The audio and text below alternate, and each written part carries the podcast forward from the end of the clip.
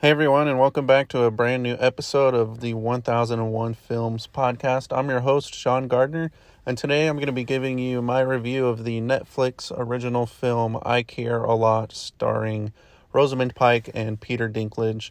Um, so let's get to it.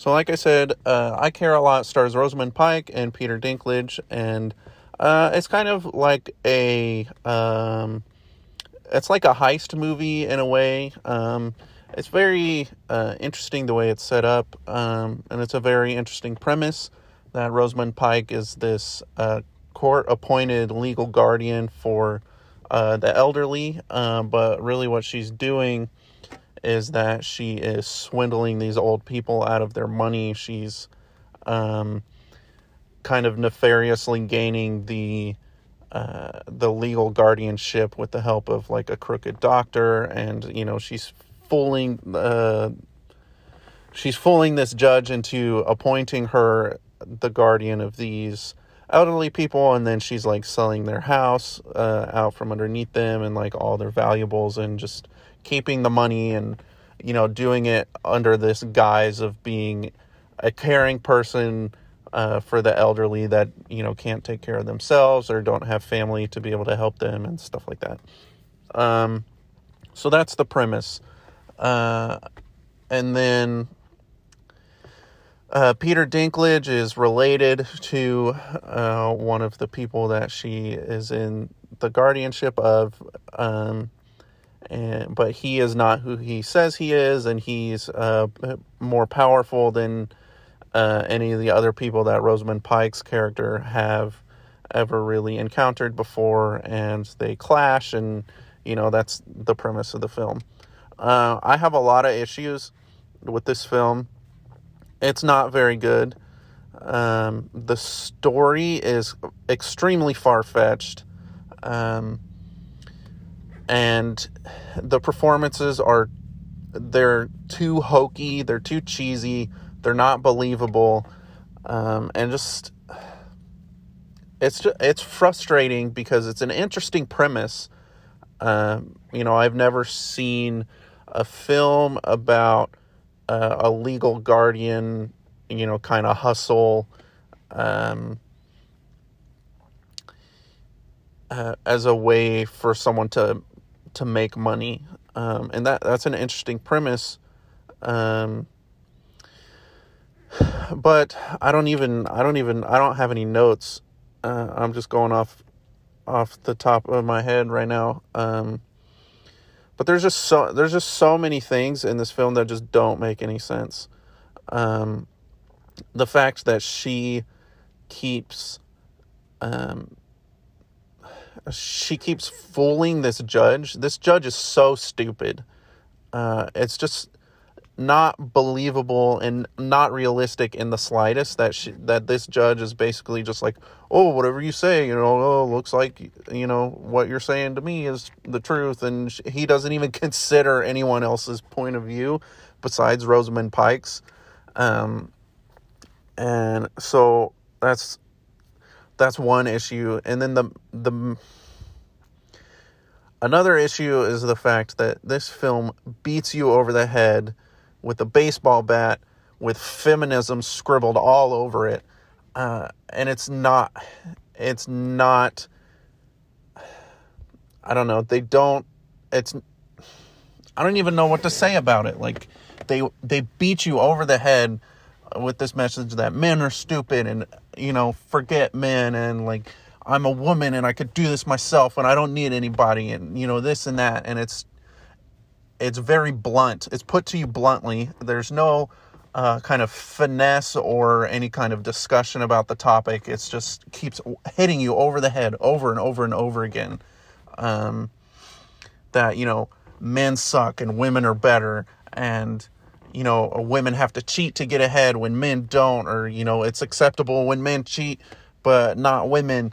Um, so to even the playing field, the woman has to do things, you know, that are un- considered unacceptable, because, but it's acceptable because she's a woman and, you know, that evens the playing field with men, and it's like, oh my gosh, you know, just just be quiet, you know. Not every movie has to be a political statement. Um, and not that political statements in movies are bad. It's just that when the point is is beaten into you over and over and over, and there's no kind of discussion about the point, um, that that's when it becomes frustrating, and when you know a lot of times it does the opposite of what the movie is trying to do. It puts people against the point of view that you're trying to put forward, rather than convincing people.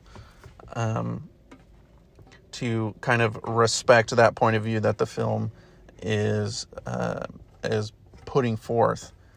Um, and another issue that I have with this film is that um, Peter Dinklage kind of he plays.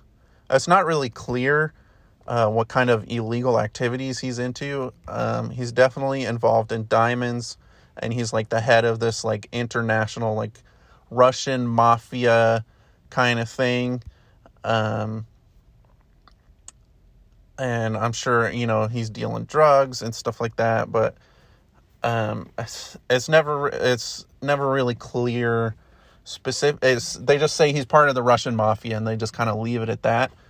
Um, so this guy um, is the head of is the head of a of the Russian mafia essentially, um, and he attempts to kill Rosamund Pike and her like partner or whatever, um, wife, girlfriend, whatever. And he sends people to kill them, um, but they both of them escape just narrowly and they survive. Uh, and that's just not believable at all. That you know, uh, with Rosamund Pike, they may try to make it look like a drunk driving accident.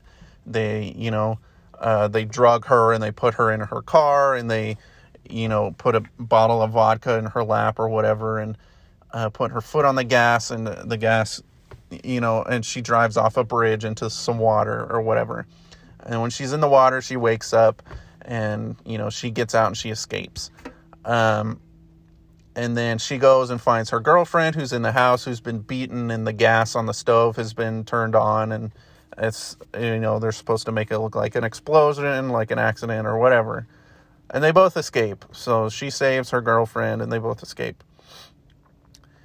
It's just not believable for me um, in so many ways because first of all, with Rosamund Pike with the drunk driving quote unquote accident, um, the fact that she's able to uh, get out and kick out the back windshield um, you know, that was not believable. Um, it's not that easy to just, you know, kick the back windshield a few times and, you know, it just pop off completely, you know, not even like, uh, you know, kick a hole in it or whatever, uh, or break the glass, just the whole thing, it just pops off, you know, and that was, I literally laughed when that happened.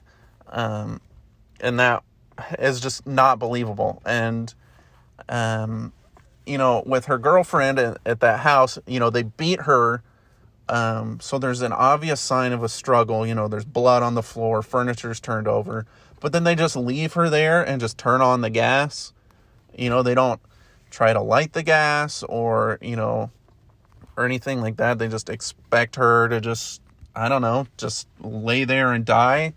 Uh, but, you know, what if, you know, the, you know, the cops show up and they turn off the gas and they see you know all this evidence of a crime all this evidence of a struggle you know? Um, and the and for both of them the fact that uh, they don't stick around to make sure that they're dead even though they did try to make it look like an accident you know they're not going to stick around and make sure that it worked on both uh, on in both instances you're telling me that the head of the Russian mafia puts a hit out on these people and attempts to kill them but doesn't even make sure that they're dead you know, it's just like it's complete. It's not believable. Peter Dinklage even said, you know, I killed a guy with a bread knife, and now he's buried underneath a Jimmy John's. you know, that was one of the most uh, unintentionally funny lines in the whole movie is when he says that I cut a guy's fingers off with a bread knife and now he's buried underneath a Jimmy John's. so he can he can do that uh, but he can't you know fake two deaths. Why couldn't he just bury one of them underneath a Jimmy John's, you know? Like it's just not believable that these women would escape uh, escape this guy. And then the fact that he wants her to become partners, like, so she escapes, right? And then uh, she goes after, uh, Rosamund Pike goes after Peter Dinklage uh, and tries to kill him, but he survives. Um, and the way that they did that, too, you know, is like they drugged him and they took all his clothes and they left him in the middle of like a running trail and then they go and burn his car so like you know did she want him to be found? Did she want him to die you know? Like that's not really clear. And then he wakes up and she's like oh the court appointed me as your legal guardian because you're a, a john doe. And it's like oh my gosh are there no other appointable legal guardians in this whole you know township, district, uh, circuit, whatever, is she the only one that the court the court ever appoints to be a legal guardian? It's like, oh my gosh, like it's it's just so far fetched and so completely unbelievable. It just made me mad. Uh, and you know, I hated Rosamund Pike's character so much. Um, like she's just this evil, despicable human being but the film portrays her in a positive light um, because she's a woman trying to get ahead in a man's world. That's the message, you know, of this film. Uh, for a, a, woman to get ahead in a man's world, she has to do dirty things to even the playing field. And it's just like, oh my gosh, you know, it's just so stupid. I just hate the movie so much. And then the fact and then the the worst, the dumbest fact uh, about this movie is that at the very end, um, one the guy from the very beginning of the movie who uh, started off the movie in this courtroom proceeding, uh, kind of accusing Rosamund Pike of taking his mother from him and like, you know, selling her house out from underneath her and like I haven't, they won't even let me in to see my mom at this you know, care facility um, and kind of trying to get guardianship of his mom back from Rosamund Pike. He that guy shows up right at the end and just shoots her.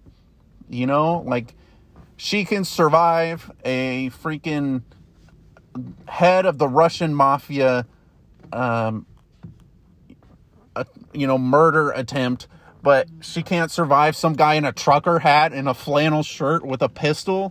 And like, oh my gosh, like it's she couldn't see that coming. They weren't keeping tab. They don't keep tabs on family members when they're disgruntled. You know, it's just it's just not it's not believable at all. It's just not believable at all. There's no, there's nothing. I could not suspend my disbelief enough to be able to enjoy this film. I hate it. Don't watch it. Don't see it just skip right over it. If you're flipping through Netflix, just just don't even watch it.